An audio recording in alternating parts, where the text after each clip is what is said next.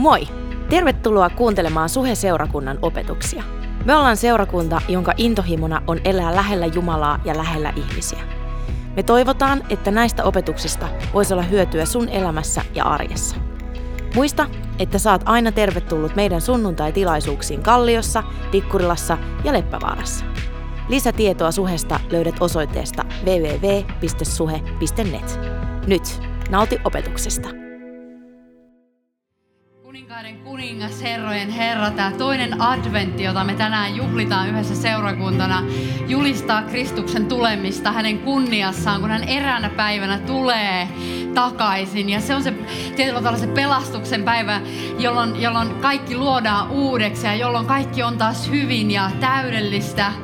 Ja, ja sitä me saadaan kristittyinä odottaa. Me saadaan odottaa joka päivä ja se odotus tuo meidän elämään ilon. Se tuo sen kärsimyksen ja haasteidenkin keskelle ilon ja toivon, koska me tiedetään, kuka on meidän Herra ja mitä tulevaisuus tuo tullessaan. Tulevaisuus tuo tullessaan parasta meidän jokaisen elämään, eikö niin?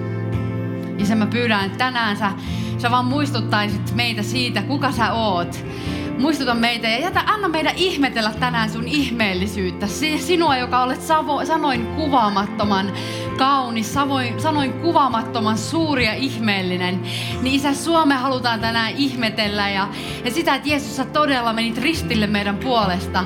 Niin että me tänään saadaan elää synnistä vapaana, täysin sun lapsina. Jeesus, kiitos. Eikö me sanota yhdessä kiitos? Se on jotenkin, jotenkin se, mikä ehkä huulita tästä tulee, kun näin adventtina saadaan häntä ihmetellä. Amen. Amen. Käy vaan istuu ja hyvää sunnuntaita seurakunta. Mä oon Kirsi Rotfors, Kallion kampuspastori ja ihanaa, että sä oot mestoilla joka on ensimmäistä kertaa, niin meille ihan erityinen vieras. Me aina halutaan oikein lämpimästi toivottaa tervetulleeksi ihmiset, jotka on ensimmäistä kertaa joku ylipäätään seurakunnassa tai suhella, niin, niin tota, mahtavaa, että olet mestoilla. Mutta mahtavaa on myös, että kaikki perheenjäsenet on myöskin koolla niin, että jalat menee jo tuolla vieruja pitkin ihan miten sattuu ja kaikki ottaa rennosti. Suhe on koti meille, me ollaan perhe, joten, joten sä saat todellakin uh, täällä olla oma itsesi ja, ja ottaa rennosti. Ota sellainen asento, että jaksat hetken istua. Me ollaan käyty läpi Galatalaiskirjettä viimeiset viisi viikkoa, ja tämä on se kuudes ja viimeinen luku, joka lähtee nyt syyniin. Galatalaiskirje on Paavalin kirjoittama kirje Galatian maakunnan seurakunnille, ja siinä on yksi pääaihe, joka on evankeliumi. Se, että, että ihminen pelastuu ja saa yhteyden luojaansa yksin uskosta Jeesukseen Kristukseen, yksin Jumalan armosta ja yksin sen tähden, mitä Jeesus on tehnyt meidän puolesta ristillä, eli hänen sovitustyönsä tähden. Näin joulun aikana saa esittää joululahjatoiveita, eikö saakin? Mä toivon, että sä oot ehkä tehnyt, en mä tiedä mitenkään isona enää tehdään mitään joululahjalistatoiveita, mutta lapset ainakin tekee ja niitä on aina kiva katsoa. Joten mä ajattelin lähteä messiin ja, ja, ja tota, mun joululahjatoive on se, että me yhdessä olisi näiden kuuden viikon aikana, tämä on itse asiassa takautuva joululahjatoive, mikä on ehkä vähän erikoista, mutta mä sanon sen silti, niin että, että me, me voitaisiin ymmärtää jotain uutta evankeliumista. Ja sitten ehkä kun meistä on monet täällä jo tämmöisiä pitkään uskon tietä taplanneita, niin jos me ei ole ymmärretty varsinaisesti sitä asiasta evankeliumi uutta näiden viikkojen aikana, niin mä toivon, että me olisi voitu ymmärtää uutta siinä, että miltä se voi näyttää mun henkilökohtaisessa elämässä. Koska mun toinen joululahjatoive on se, että, että voisiko olla, että me jopa olisi muututtu näiden kuuden viikon aikana yhdessä. Siihen, mihin pyhä henki meitä kutakin johdattaa me kristityt ollaan alituisesti sisäisessä muutoksessa, koska pyhä henki meissä haluaa muuttaa meitä palapalalta, askel, askel askeleelta kohti Jeesuksen luonteen ja Jeesuksen tekojen kaltaisuutta. Ja siinäkin löytyykin sitten muutettavaa loppuiäksi varmaan, niin kuin jokainen ymmärtää, kun katsoo peiliä joskus. Ää, Rauno puhui aivan loistavasti viime viikolla siitä, mitä henki saa meissä aikaan. Me käytiin läpi lukua viisi, ja sen luvun viisi pääteema on vapaus. Paavali aloittaa suuresti sanoa, että vapauteen Kristus meidät vapautti. Se on hurja, hurja niin kuin lupaus ja, ja, ja sanoma. Ja, ja tästä vapaudesta me viime kerralla puhuttiin ja myöskin siitä, että miten tämä vapaus voi korruptoitua kahteen eri äärilaitaan. Se voi korruptoitua tällaiseen niin kuin lakihenkisyyteen, jossa ihminen ajattelee, että mä voin omilla teoilla, mun omilla suorituksilla ansaita Jumalan rakkautta tai Jumalan hyv- hyvyyttä. Että mä voisin jotenkin kyetä ihmisenä ansaitsemaan mun teoilla Jumalan hy- hyväksynnän.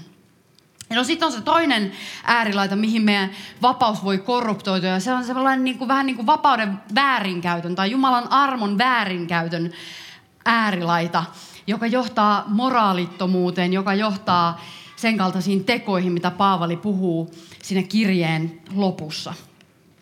Ja tota, sinne itse asiassa... Ää, mistä siinä lopussa puhutaan, on Paavali ottaa esille se ristiriida, joka meidän jokaisen kristityn sisällä on. Koska, koska meissä on se vanha luonto, josta Paavali käyttää sanaa liha. Hän puhuu lihasta, meidän vanha luonne, joka haluaa eri asioita kuin se pyhä henki, joka on meissä. Ja ikään kuin tämä meidän vanha luonne ja sitten tämä pyhä henki on alituisesti sodassa keskenään. Ja se on se syy, miksei me aina toimita niin kuin me tahottaisiin toimia. Se on se syy, miksei me aina toimita, mikä on oikeasti meidän parhaaksi. Ja Paavali listaa siinä luvun lopussa mm, nämä seuraavat jutut. Lihan aikaansaannokset ovat selvästi nähtävissä. Niitä ovat siveettömyys, saastaisuus, irstaus, epäjumalien palveleminen, noituus, vihamielisyys, riidat, kiihkoilu, kiukku, juonittelu, eripuraisuus, lahkolaisuus, kateus, juomingit, remuaminen ja muu sellainen. kuopiolainen saa aina hyvät fiilikset tuosta remuaminen. Remuaminen ei käy laitaa. Mutta sitten Paavali jatkaa, että hengen hedelmää taas ovat rakkaus, ilo, rauha, kärsivällisyys, ystävällisyys, hyvyys, uskollisuus, lempeys ja itsehillintä. Näitä vastaan ei ole laki. Ne, jotka ovat Jeesuksen Kristuksen omia, ovat ristinnaulinneet vanhan luontonsa himoinen ja haluineen. Jos me elämme hengen varassa, meidän on myös seurattava hengen johdatusta. Emme saa tavoitella turhaa kunniaa, emmekä ärsyttää ja kadehtia toisiamme.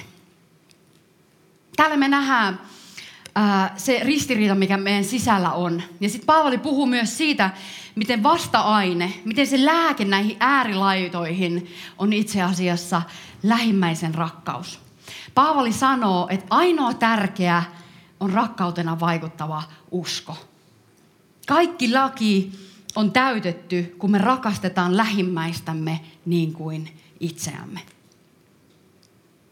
No mitä me voidaan ymmärtää tästä, mitä me tietyllä tavalla opittiin viime viikolla, on se, että, että kristittyinä me eletään jatkuvassa konfliktissa. Me eletään maailmassa, joka on täynnä jännitteitä. Mutta sen ei tarvitse tarkoittaa tappiota. Jeesus ei luvannut meille helppoa elämää. Jeesus ei luvannut, että kun me tullaan uskoon, kun me uskotaan häneen, niin saman tien kaikki meidän ongelmat meidän elämässä katoaa. Että kaikki meidän haasteet vaan on niin kuin käsitelty ja kadonnut. Ei, hän ei luvannut sitä. Mutta mitä Jeesus lupasi on, että me ei olla enää koskaan yksin. Niissäkin hetkissä, kun me ollaan heikoimmillaan, niissä hetkissä, kun me itse itketään itsemme uneen, niin maailman vahvin on meidän kanssa. Maailman vahvin on lähellä. Maailman vahvin on meissä. Ja hän lohduttaa meitä, hän rohkaisee meitä joko suoraan tai ihmisten kautta. Jumalan armosta me ei olla enää orjia, vaan me ollaan vapaita. Tiedätkö, me ei olla enää muukalaisia ja vieraita Jumalalle, vaan me ollaan hänen perheenjäseniä. Me ollaan tyttäriä ja poikia. Me ollaan Jumalan valtakunnan perillisiä. Mieti isän, taiva, täydellisen taivaan isän omaisuuden perillisiä. Kaikki, mikä on isän, on itse asiassa meidän. Ja tämä lahja, mikä me vastaanotetaan ja saadaan Kristuksessa, on jotain, mitä me ei voida pitää itsestäänselvyytenä, vaan se on jotain, mitä me saadaan omistaa ja elää todeksi joka päivä. Se on jotain, mitä me saadaan omistaa ja elää todeksi meidän elämässä joka päivä. Niinpä luvussa kuusi Paavali ottaa tämän, mitä hän on just opettanut galatalaisille ja soveltaa sen käytäntöön. Hän soveltaa sen seurakunnan elämään. Ja sen takia Paavali puhuu ensimmäiset kymmenen jaetta, eli oikeastaan se koko systeemin pihvi, luvun kuusi pihvi. Hän puhuu ihmissuhteista. Ja siitä me puhutaan tänään. Me puhutaan siitä, miten me voidaan rakastaa toisiamme. Luetaan yhdessä jakeesta yksi. Velit, jos joku tavataan tekemästä väärin, on teidän, joita henki ohjaa, lempeästi ojennettava häntä. Olkaa kuitenkin varuillanne, ette te itse joudu kiusaukseen. Kantakaa toistenne taakkoja, niin te toteutatte Kristuksen lain. Joka luulee olevansa jotakin, vaikka ei ole mitään, pettää itseään. Kukin tutkikoon vain omia tekojaan. Silloin hän voi ylpeillä vain sillä, mitä hän itse on, vertaamatta itseään toiseen. Jokaisen on kannettava oma kuormansa. No, Pauli ensinnäkin puhuu ja sanoo meille tässä, että kristittykin voi tehdä ja tekee syntiä. Kristitty voi tehdä ja tekee väärin. Kristittykin voi kaatua. Ja Jumalan parhaasta tahdosta poikkeaminen aina haitallista – se on haitaksi meidän itselle, meidän oman elämän kannalta, mutta se on haitallista myös seurakuntaperheen ja sen yhteyden kannalta. Ja sen takia ojentaminen on tärkeä juttu. Sen takia se on hyvä juttu. Ja tämä ojentaminen tapahtuu seurakunnan sisällä. Paavali ei sano tässä, että meidän täytyy ruveta ojentamaan jokaista ihmistä, joka me nähdään tekevän väärin meidän ympärillä, vaan Paavali puhuu kristityistä, hän puhuu velistä ja siskoista, hän puhuu perheen jäsenistä, saman perheen jäsenistä. Jos me mietitään ihmistä, joka ei tunne Jumalaa, niin, niin sellaisella ihmisellä ei ole samanlainen ajattelutapa kuin meillä. Hänellä on täysin eri elämänkatsomus. Hänellä ei ole sama mieli kuin meillä on. Ni, niin tuntuu itse asiassa hassulta lähteä ää, korjaamaan tai ojentamaan ihmisen ulkosta toimintaa, jos lähtökohtaisesti meidän sisäinen ymmärrys on täysin eri. Muutos lähtee aina sisältä ulospäin. Joten ojentaminen tapahtuu seurakunnan yhteydessä. Ja sen lisäksi tämä ojentaminen kuuluu jokaiselle kristitylle. Se on meidän kaikkien tehtävä. Paavali sanoi, että ne, joita henki johtaa, niin ne ojentaa. Eli jokainen kristitty, jokaisessa meissä asuu pyhä henki. Ja me ollaan hänen johdettavinaan. No totta on myös se, että luultavasti kypsällä kristityllä, se joka on tallannut tätä matkaa vähän pidempään, niin on enemmän valmiuksia, on enemmän työkaluja haastavissa tilanteissa, kuten tämän kaltaisissa tilanteissa. Verrattuna esim. just uskoon tulleeseen henkilöön, vauvakristittyyn. Mutta sanomattakin selvää, että vähintäänkin meille kypsille kristityille, jota on reilu osa tästäkin salista, niin meille kuuluu se tehtävä ojentaa toinen toistamme, rakastaa toinen toistamme niin paljon, että me nostetaan myös ne vaikeat asiat esille. Jos me nähdään, että joku toistuvasti toimii väärin, joku toistuvasti tai me nähdään ehkä, että jotain huolestuttavaa jonkun toisen ihmisen elämässä. Me mietitään, mikähän tämä juttu on niin rakastetaan toinen toistamme niin paljon, että me otetaan esille myös ne vaikeat asiat. Me ei ojenneta toisiamme siksi, että me saataisiin arvostella ja tuomita. Ja, ja siinä tilanteessa vielä ajatella, että me ollaan vähän parempia kuin se toinen ihminen. Ei todellakaan. Vaan me ojennetaan sen takia, että me rakastetaan. Me välitetään toisistamme niin paljon, että me halutaan toisillemme hyvää, koska synti tuo meidän elämään aina tuhoa. Synti tuo pahaa oloa niin henkilökohtaisesti kuin koko yhteisön elämään. Niin välitetään toisistamme niin paljon, että me nostetaan ne asiat esille. Nimittäin asioiden vähättely ja välttely on synnille paras mahdollinen maaperä kasvaa.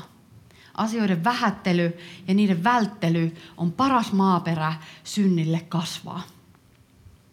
Ojentaminen on siis hyvä asia. Ja Paavali sanoi, että meidän tulee tehdä se lempeästi.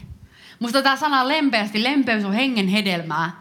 Niin se kertoo meille jo, että missä spiritissä me mennään kohtaamaan toinen toistamme missäkin tilanteessa. Ja sen lisäksi, että me mennään lempeästi, niin me löydetään Matteuksen evankeliumista todella selkeä ohje tällaisiin tilanteisiin. Matteus 18, 15 eteenpäin. Jos veljesi tekee syntiä, ota asia puheeksi kahden kesken. Jos hän kuulee sinua, olet voittanut hänet takaisin. Mutta ellei hän kuule sinua, ota mukaasi yksi tai kaksi muuta, sillä jokainen asia on vahvistettava kahden tai kolmen todistajan sanalla. Ellei hän kuuntele heitäkään, ilmoita seurakunnalle. Ja jos hän ei tottele seurakuntaakaan, suhtaudu hänen kuin pakanaan tai publikaaniin. Totisesti kaikki, minkä te sidotte maan päällä, on sidottu taivaassa, ja kaikki, minkä te vapautatte maan päällä, on myös taivaassa vapautettu. On tosi tärkeää, että me otetaan tämä asia esille kahden kesken. Sen sijaan, että me aletaan ihmettelemään sitä juttua kaikkien muiden seurakuntalaisten kanssa. Sen sijaan, että me puhutaan meidän veljen tai siskon selän takana. Niin kunnioitetaan ja rakastetaan toinen toistamme niin paljon, että me otetaan se esille kahden kesken. Kahden kesken. Nimittäin, jos me puhutaan pahaa toisistamme, niin se on vähän niin kuin se pieni hapate, joka hapattaa koko taikinan.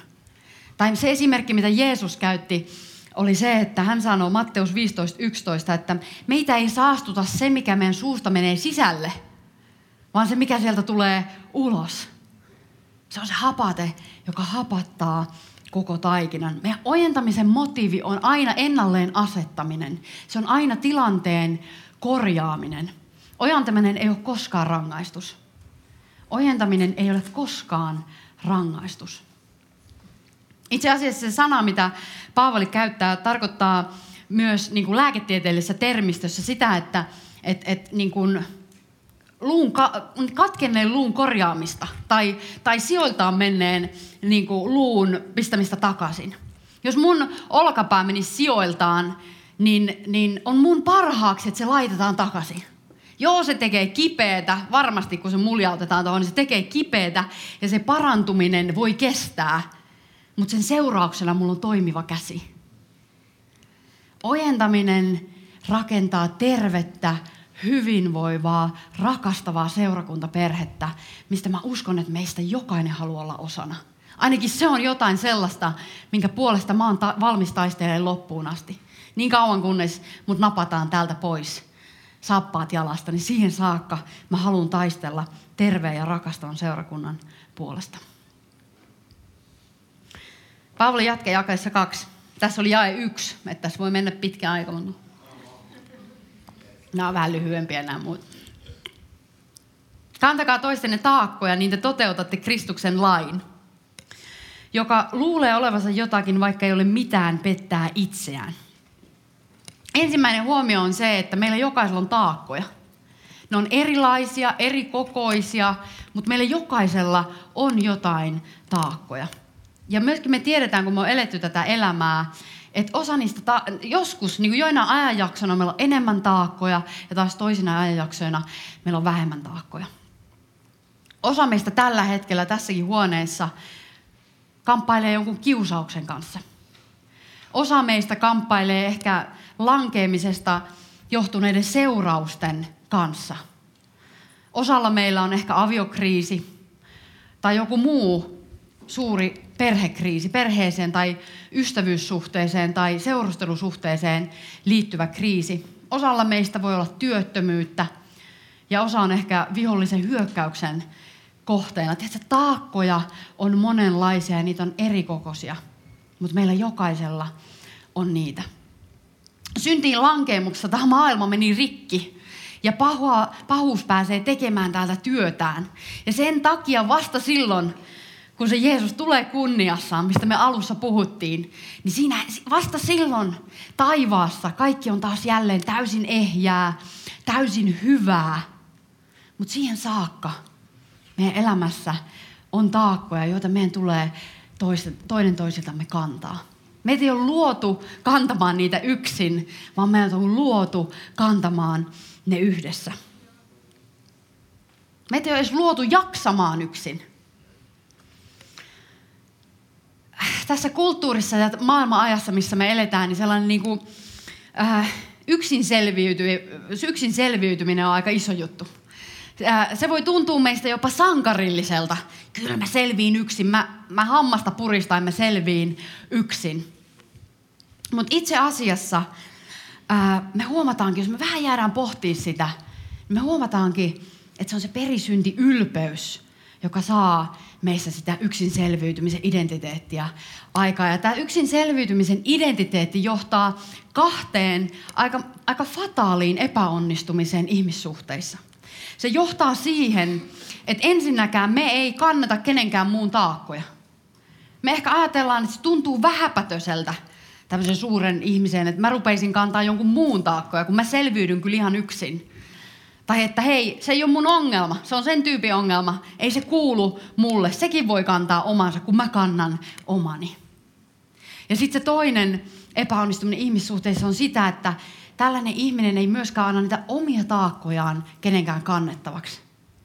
Koska se tarkoittaa sitä, että sen pitäisi myöntää oma heikkous, oma vajavuus, se, että mä tarviin apua, oma tarvitsevuus. Se on meille ihmisille välillä tosi vaikeaa myöntää, että mä tarviin apua tässä kohtaa. Kumpa me voitaisiin nähdä sen voimavarana ja vahvuutena, että mä saan pyytää apua ystävältä. John Donnen runo, jonka kirjailija Hemingway teki tosi kuulusaksi, sanoo näin. Yksikään ihminen ei ole saari, täydellinen itsestään. Jokainen on pala mannermaata, kokonaisuuden osa. Kristityt ollaan ruumis. Jokaisella jäsenellä on tietty tehtävä. Ja tiedätkö, kun joku meistä on kipeänä, kun johonkin meistä, johonkin jäsenen sattuu, joku, joku jäsen on murtunut, niin kaikki tuntee sen kivun. Kaikki, kaikkiin sattuu, tai ainakin niihin ihmisiin, jos on iso seurakunta kyseessä, niin ainakin niihin ihmisiin, jotka on lähellä sitä ihmistä, sattuu kovasti. Ja tiedätkö, samaan aikaan ja siitä syystä ne parantavat ainesosat sieltä ruumissa lähtee liikkeelle. Ja ne löytää sen kipeän kohdan. Ja ne menee ja ne auttaa ja ne kantaa sitä kuormaa. Ja se kohta saa alkaa tervehtyä, se kohta saa alkaa paranemaan ja siitä tulee ehyempi, ehkä ehyempi kuin ennen. Kun me ta- kannetaan toinen toistemme taakkoja, me täytetään Kristuksen laki, joka on rakkauden laki, joka sanoo, että rakastetaan toinen toistamme niin kuin Jeesus on rakastanut meitä, mikä tarkoittaa ehdoitta. Toisesta korintolaiskirjasta me voidaan lukea pari jaetta, jossa Paavali, aika monelle meistä varmaan hän on uskon sankari ja välillä tuntuu, kun niitä kirjeitä lukee, että oliko se ihminen ollenkaan, kun se kykeni niin suurin sankarilliseen tekoon. Mutta siellä hän sanoo, että häntä lohdutti suuren ahdingon, suuren kärsimyksen keskellä. Häntä lohdutti eniten se, että Tiitus tuli paikalle. Että hänen hyvä ystävä Tiitus tuli häneen luokseen. Hän koki, että Jumala lohdutti häntä tämän ystävän kautta. Mennään eteenpäin. Kukin tutkikoon vain omia tekojaan. Silloin hän voi ylpeillä vain sillä, mitä hän itse on, vertaamatta itseään toiseen. Jokaisen on kannettava oma kuormansa. Jokaisen on kannettava. Eikä me just puhuttu, että näitä taakkoja piti kantaa yhdessä. Se on sille, että kantakaa toinen taakat ja sitten vähän ajan päästä sanotaan, että jokaisen on kannettava oma kuormansa. Suomen kielessä taakka tai kuorma niin ei välttämättä tunnu hirveän erilaiselle, mutta itse asiassa ne kreikankieliset sanat, mitä Paavali käyttää, on hyvinkin eri merkitykselliset. Eli, eli se taakka on jotain todella raskasta, todella painavaa, jota on tarkoitus me viedä pitkän matkaa eteenpäin. Kun taas tämä kuorma, mitä Paavali käyttää tässä jakeessa viisi, on ikään kuin sotilaan tai pyhinvaeltajan selkäreppu. Se on sellainen selkäreppu, jonka jokainen meistä kykenee itse kantavaan. Se on reppu, joka itse asiassa meidän jokaisen tulee kantaa. Paavali muistuttaa meitä tässä, että vertailu ei kuulu seurakunnan keskelle. Vertailu ei kuulu seurakunnan keskelle, koska niin kuin mä sanoin, ruumiin jäsenillä on jokaisella oma tehtävänsä. Meillä on jokaisella se oma kaista, jonka takia ja josta syystä me saadaan täysillä keskittyä toteuttamaan Jumalan tahto meidän omassa elämässä. Ilman, että me koko ajan katsotaan, mitä kaikki muut puuhaa. Ja mietitään sitä, me voidaan miettiä ja keskittyä siihen omaan tehtävään. Se tehtävä on kylläkin osa suurempaa kokonaisuutta ja on tärkeä merkityksellinen osa. että tuo sen tietyn tärkeän spicein siihen intialaiseen ruokaan. Se on merkityksellinen. Mutta on tärkeää, että me myöskin keskitytään siihen meidän omaan juttuun. Kristus valitsi osat, osat, osat apostoleiksi, osat profeetoiksi, osat paimeniksi, osat opettajiksi, osat evankelistoiksi. Ja sen takia meillä on erilaiset lahjat, meillä on erilaiset kyvyt ja meillä on myöskin sen takia erilaiset silmät, millä me katsotaan tätä maailmaa. Myöskin erilaiset silmät, miten me katsotaan seurakuntayhteyttä. Ja tiedätkö, sekin aiheuttaa jännitettä meidän keskelle. Koska meillä on eri kipu. Meillä on eri kuorma, mitä me kannetaan. Paimen näkee, että nyt se yksi voi todella huonosti ja se, se on niin kuin, niin kuin sen sydän murtuu siitä, että että että vaikka yhtä ei ole viikkoon näkynyt. Ja se on huolissaan enemmän kuin kukaan muu seurakunnassa, että nyt se yksi on poissa. Kun taas evankelista miettii koko että missä niissä saadaan lisää sieluja, lisää sieluja, että voitetaan kaikki tänne. Vaikka se on meidän kaikkien tehtävä, niin kyllä me tiedetään ne evankelistat, jotka ei mieti ketään muuta kuin niitä, että miten mä voin tavoittaa lisää sielua joka paikassa, kaupan kassalla, huoltoasemalla, mä oon tankkaamassa, niin mä rupean puhua sille toiselle kaverille, että miten sun Jeesus-asiat, koska miten, onko sulla niinku tankki täynnä vai tarvitsee vähän refilliä, iloa, rakkautta, olisiko mitään. Nämä on niitä evankelistoja. Ja me tarvitaan nämä kaikki. Silleen, silleen Jeesus on miettinyt tämän jutun, että me tarvitaan nämä kaikki virat toimimaan. Ainoastaan silloin seurakunta toimii, me tarvitaan toinen toistamme. Silloin me rakennutaan rakkaudessa. Meillä on oma kuorma kannettava, meillä on eri kipu. Seurakunta aiheuttaa meille kipua. Se on fakta. A, tämä on täynnä ihmisiä. Ja B, meillä on ne omat silmät, ne omat lahjat, ja se vinkkeli, mistä me tutkitaan tätä juttua. Vaikka me onkin sama päämäärä. Mutta meillä on vastuussa Jumalalle muiden tekemisistä. Me ollaan vastuussa Jumalalle ainoastaan meidän omista tekemisistä. Ja sen takia me saadaan täysillä keskittyä siihen, mitä hän pyytää meitä tekemään, mihin henki meitä milloinkin johdattaa. Ja jos sulla ei ole hajuakaan siitä, mikä sun tehtävä on, me usein puhutaan uskovien kesken, kristittyjen kesken paljon kutsusta ja näystä ja siitä erityisestä tehtävästä, niin kuin mä oon tänäänkin onnistuneesti tehnyt. Mutta se on totta, sulla on erityinen tehtävä. Mutta samaan aikaan, jos sulle hajoakaan siitä, niin ei mitään hätää. Yksi asia on varma, se sisältää ihmisten rakastamista. Lähde siinä liikkeelle. Alat vaan rakastaa ihmisiä ja älä ikinä lopeta sitä. Mä luulen, että sä et voi ikinä mennä harhaan sillä tavalla, koska se on se ydinjuttu. Luvussa viisi Paavali sanoo, että ainoa tärkeä on rakkautena vaikuttava usko. Me ei voida mennä niin kuin hutiin meidän tehtävän osalta, jos me rakastetaan ihmisiä, oli ne sitten seurakunnassa tai seurakunnan ulkopuolella tai missä tahansa täällä sfääreissä, niin rakastetaan toinen toistamme. Tämä matka tästä ikuisuuteen ei ole kilpailu, jossa me kilpaillaan toinen toistamme vastaan, vaan tämä on kilpailu, joka me voidaan voittaa ainoastaan yhdessä – Tämä on kilpailu, joka me voidaan voittaa ainoastaan yhdessä. Jäi kuusi. Se, jolle Jumalan sanaa opetetaan, antakoon opettajalleen kaikkea hyvää. Tämä on aika itsensä selittävä jae ja en jää tähän sen enempää, mutta Paavali selkeästi koki tarpeen muistuttaa galatalaisia – tästä asiasta, siitä mistä Jeesus puhuu sanoilla, työmies on palkkansa ansainnut. Ja jos me tarkastellaan tätä jaetta, niin se sopii hyvin tähän teemaan, mistä Paavali puhuu. Paavali puhuu siitä, että me kannetaan toinen toistemme kuormia ja Paavali puhuu hyvän tekemisestä. Joten sinänsä tämä jae ei ole yhtään irrallinen, vaikka se hetkellisesti ehkä tuntuu siltä. Mutta mennään eteenpäin. Nyt luetaan pidempi pätkä tätä lopputekstiä. Jakesta seitsemän. Älkää pettäkö itseänne. Jumala ei salli itseään pilkattavan. Mitä ihminen kylvää, sitä hän myös niittää.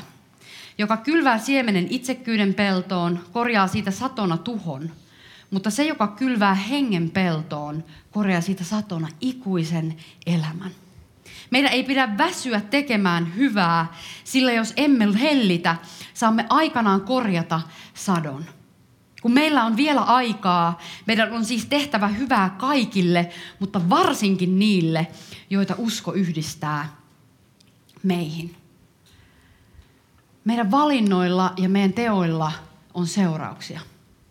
Ja tästä lainalaisuudesta Paavali käyttää tätä maanviljelyesimerkkiä. Jos me kylvetään omenan siemen, sitä kasvaa omenapuu. Jos me kylvetään appelsiinin siemen, niin sieltä kasvaa appelsiinipuu tietyn ajan jälkeen.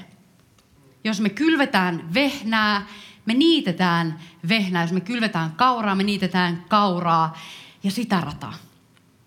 Ja tässä Paavali yhdistää sen siihen luvun viisi opetukseen tästä vanhan luonteen aikaansaannoksista ja hengen aikaansaannoksista. Sitä, mitä, jos me kylvetään sinne meidän itsekkääseen luontoon ja niihin tekoihin, mitä siellä oli, niin me tullaan niittää sitä. Tai jos me kylvetään sinne hengen peltoon, me annetaan pyhän hengen johtaa meitä ja me tehdään hänen johtamassa, tai niin kuin hänen, hänen tekojaan, niin myös tullaan niittää sitä riita, kylvetään riitaa, niitetään riitaa, kylvetään lempeyttä, niin me tullaan niittämään meidän elämässä lempeyttä.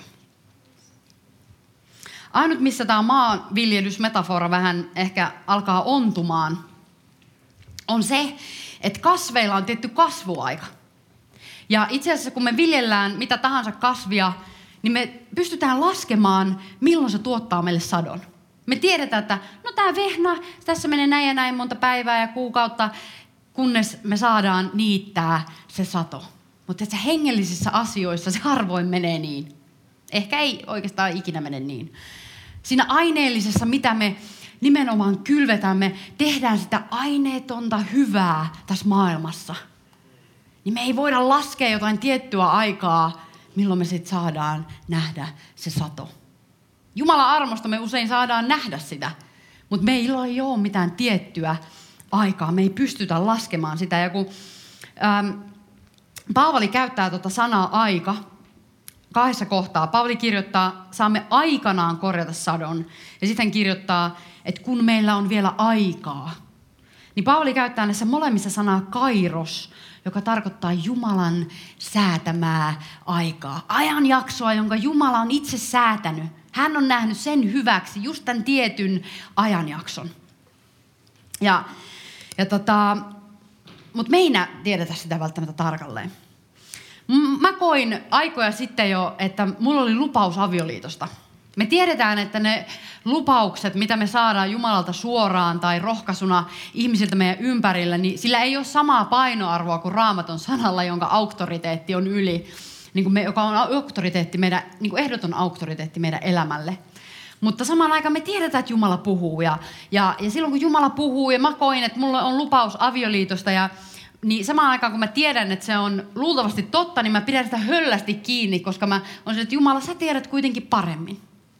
No mutta, mulla oli lupaus avioliitosta ja vuoden 2016 lopussa ää, mä sain ää, Jeremian kirjasta paikan 1, 11-12. Eli Jeremian kirjan luku 1, 11-12, se on itse asiassa täällä meidän sormuksessa kaiverrettuna.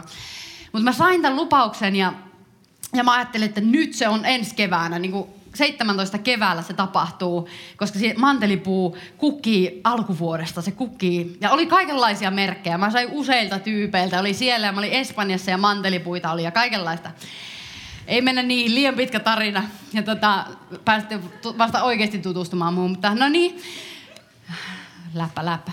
Tai ei oikeastaan yhtään, mutta mennään eteenpäin. Niin mä olin ihan varma, mutta vuonna 17 ei tapahtunut mitään. Ei mitään. Paitsi, että uutena vuotena, kun mä oon New Yorkissa itse asiassa, hyvän ystäväperheen luonnolla, on semmoinen täydellinen jenkkikoti, jossa on semmoinen täydellinen takka, joka oli päällä ja se loimus. Ja sitten mun, mun vieressä on kultainen nouta ja mä rapsutan ja siellä mä mietiskelen Jumalan sanaa ja yhtäkkiä yhden kirjan avulla ja siinä mä mietiskelen. Ja sitten Jumala muistuttaa tästä samasta paikasta. Ja itse asiassa mä luin Ruutin kirjaa, mikä on myöskin puhunut mulle paljon tähän samaan teemaan. Ja, tota, ja sitten mä että, oh, olisikohan se nyt sitten keväällä? Vähän sille arkana, tiedätkö, pälyillen, että Mulla oli vähän semmoinen ajatus, että se olisi joku kevät, mutta tota, ei nyt liikaa lähdetä julistamaan. Mutta muutamille ystäville sanoin kyllä, että mä uskon, ja mä sanoin, että on lupausten täyttymisen vuosi. Mä puhuin tästä 18. Ja tota, uskossa vaan. Ja sitten, kuinka ollakaan, alku keväästä. Henkka tekee mulle tälleen tuolla, niin mä, mä teen heti takaisin. Me ihmiset on semmoiset, että me imitoidaan heti toisiamme. Niin tota, Mikko pyytää mut ulos. Sitten mä ajattelin, on tämä aikamoista. Voisikohan se olla tässä sitten? Ensinnäkin mä haluan sanoa, että joo, mä oon todellakin se nainen, joka haluaa, että mies pyytää ulos. Vinkki, kaikki miehet. Mä muist, uskon, että mä en ole yksin tässä asiassa. No mua ei voi enää pyytää, mutta kaikkia muita sinkkunaisia. mutta sinkkunaisia voi pyytää ja kannattaa pyytää. Rohkaistukaa oikeasti, se on hyvä juttu. Mä olin aivan fiilareissa. Ja niin siinä kävi sitten. Et, et tota, jos ajatellaan, niin mun mielestä vuoden mie, myö, myöhässä, mutta Jumalan mielestä täysin ajallaan, eikö niin? Ja se on se kairos. Jumalan säätämä aika, jolloin sen takia me voidaan lukea nämä jakeet 9 ja 10, että meidän ei pidä väsyä tekemään hyvää, sillä jos emme hellitä, saamme aikanaan, eli just oikeaan aikaan, joka on Jumalalla tiedossa ja hallussa, niin silloin me saadaan se sato korjata. Ja kun meillä on vielä aikaa, eli kun meillä on vielä mahdollisuus, kun me nyt vielä kyetään ja voidaan, niin meidän on tehtävä hyvää kaikille, mutta erityisesti niille, joita usko yhdistää meihin. Tämä aika täällä maan päällä, ystävät, on rajallinen. Miten sä haluat käyttää sen? Miten sä haluat käyttää tämän ajan, jonka Jumala on armossaan sulle antanut tänne maan päälle? Paavali, supermies omalta osaltaan, niin tuntuu aina lentävän sellainen lintuperspektiivissä. Tuntuu, että hänen kirjeitä kun lukee, niin hän on aina sellainen lintuperspektiivissä. Hän aina niin kuin katsoo sinne palkintoon, tiedätkö hän ei jotenkin tunnu ikinä tippumaan sinne sammas, sammakkoperspektiiviin, vaan hän aina pysyy siellä ja hän on silleen, että tiedätkö, mä, mä juoksen kohti sitä palkintoa, mä juoksen kohti sitä taivaan täydellisyyttä, mä odotan, odottamalla odotan sitä, kun Jeesus todella tulee kunniassaan tämän adventin henkisesti takaisin. Ja se tuo ilon ja se toi ilon ja se toi toivon Paavalin jokaiseen elämään päivään. Vaikka siellä oli ahdistusta, vaikka siellä oli kärsimystä, oli kaikenlaista, niin Paavali ei antanut periksi, vaan Paavali oli sille, että mä teen mitä tahansa, makso mitä makso, mä haluan isä täyttää sun tahdon. Mä haluan seurata Jeesusta ja täyttää isän hyvän tahdon mun elämässä. Ei ole väliä mikä hinta on. Sano, että ihan sama, millään mulle ei ole merkitystä kuin Kristus. Se oli se, mitä Paavali, miten Paavali päätti elää oma elämänsä. Ja se, mitä Paavali sanoo näissä jakeissa galatalaisille, mitä me äsken luettiin, hän sanoo, älä luovuta. Ja mä haluan sanoa sen meille tänään, ihan jokaiselle, älä luovuta. Älä nyt missään nimessä, älä ihmeessä, älä todellakaan, älä ikinä luovuta. Älä luovuta. Ei hellitetä. Pidetään huolta, ettei kukaan tipu tästä kärryiltä. Että kaikki pysytään yhdessä. Kaikki pysytään, mennään yhdessä samaan suuntaan. Älä luovuta. Älä koskaan luovuta. Sä tuut korjaamaan sen sanon. Voi olla, että sulla on semmoinen fiilis nyt, että sä oot vaan kylvänyt. Sä oot kylvänyt ja kylvänyt ja kylvänyt ja tuntuu, että välillä sieltä ehkä joku rikkarouho nousee, mutta sitten sekin kuolee. Tai tulee, sit sä oot kylvät, kylvät, tulee pieni taimi, mutta se kuolee. Josta tuntuu, että ei mitään näkyvissä. Mutta että se Jumalan sana sanoo sulle, että sä tuut korjaamaan sadon.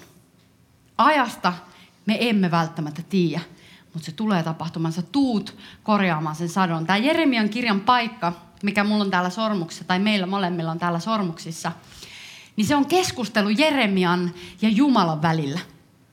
Jumala sanoo Jeremialle, mitä sinä näet? Ja Jeremia vastaa, että minä näen mantelipuun oksan. Ja sitten Jumala sanoo Jeremialle, että oi, sä näet oikein. Se on mantelipuun oksa. Ja sen jälkeen Jumala jatkaa, että minä valvon, että minun sanani toteutuu. Minä itse valvon, sanoo Herra, maailmankaikkeuden luoja sanoo, minä valvon, että se sana, jonka mä oon sulle antanut, se lupaus, jonka mä oon puhunut sun elämään, se lupaus, jonka mä oon puhunut tämän seurakunnan elämään, niin se tulee toteutumaan. Mä en tiedä niistä profetioista, joita sä oot saanut. Mä uskon, että ne on suuria, koska tämä profetiat tälle seurakunnalle on suuria. Ja me saadaan odottaa niitä yhdessä. Jumala itse valvoo, että hänen sanansa toteutuu meidän elämässä. Me saadaan levätä. Me saadaan ottaa sen sopiva takakeno hänen käsivarsillaan, koska hän valvoo, että se sana, jonka hän on sulle antanut, puhunut, laittanut sen siemenen sun sydämeen, niin se tulee toteutumaan. Sä tuut korjaamaan sadon siitä, mitä sä oot kylvänyt. Kristus vapautti meidät tekemään hyvää me aloitettiin tästä vapaudesta. Ja Kristus vapautti meidät tekemään hyvää. Hän vapautti meidät rakastamaan toisiamme niin kuin hän rakastaa meitä. Ja tämä kaikki, mitä me on tänään puhuttu, kuuluu siihen. Se, että me ojennetaan toinen toisemme, mutta välitetään niin paljon, että me kysytään, jos me nähdään jotain huolestuttavaa. Tiedätkö, me kannetaan toinen toistemme taakkoja ja me pyritään vaan olla jengen johdetuksessa ja toteuttaa isän tahto meidän elämässä. Me pyritään olla se ruumiin jäsen, se osa sitä suurta kokonaisuutta niin, että Jumalan suunnitelma ja Jumalan valtakunta voi mennä tässä ajassa eteenpäin. Se on se tehtävä, minkä Jumala on meille antanut. Että hänen valtakuntansa menee eteenpäin tässä ajassa Helsingissä. Mä ajattelin, että lopetetaan tänään niihin sanoihin, joihin Paavali lopetti tämän kalatalaiskirjeen. Koska me ollaan nyt käyty koko kirjen läpi, niin mä ajattelin, että olisi kaunis lopetus se, että me lopetetaan kirjoittajan omiin sanoihin. Ja tässä nämä viimeiset kahdeksan jaetta, niin Paavali ikään kuin tekee yhteenvedon siitä, mistä hän on jo puhunut. Joten tässä ei sinänsä tule mitään uutta asiaa, joten sitä ei tarvitse selittää. Jos sä oot ollut mukana nämä kaikki kuusi viikkoa, niin sä varmasti saat kiinni. Ja jos et ole ollut mukana, niin sä voit aina kaivautua SoundCloudin ää, kansioihin ja käydä kuuntelemassa sieltä jälkikäteen, mistä me on puhuttu. Mutta päätetään näihin sanoihin ja sen jälkeen ää, lauletaan meidän Jumalalle. Katsokaa, miten suurin kirjaimin minä nyt omakätisesti kirjoitan teille. Ne, jotka tahtovat saavuttaa arvonantoa ihmisten keskuudessa, yrittävät pakottaa teidät ympärileikkaukseen vain siksi, ettei teitä vainottaisi Kristuksen ristin tähden.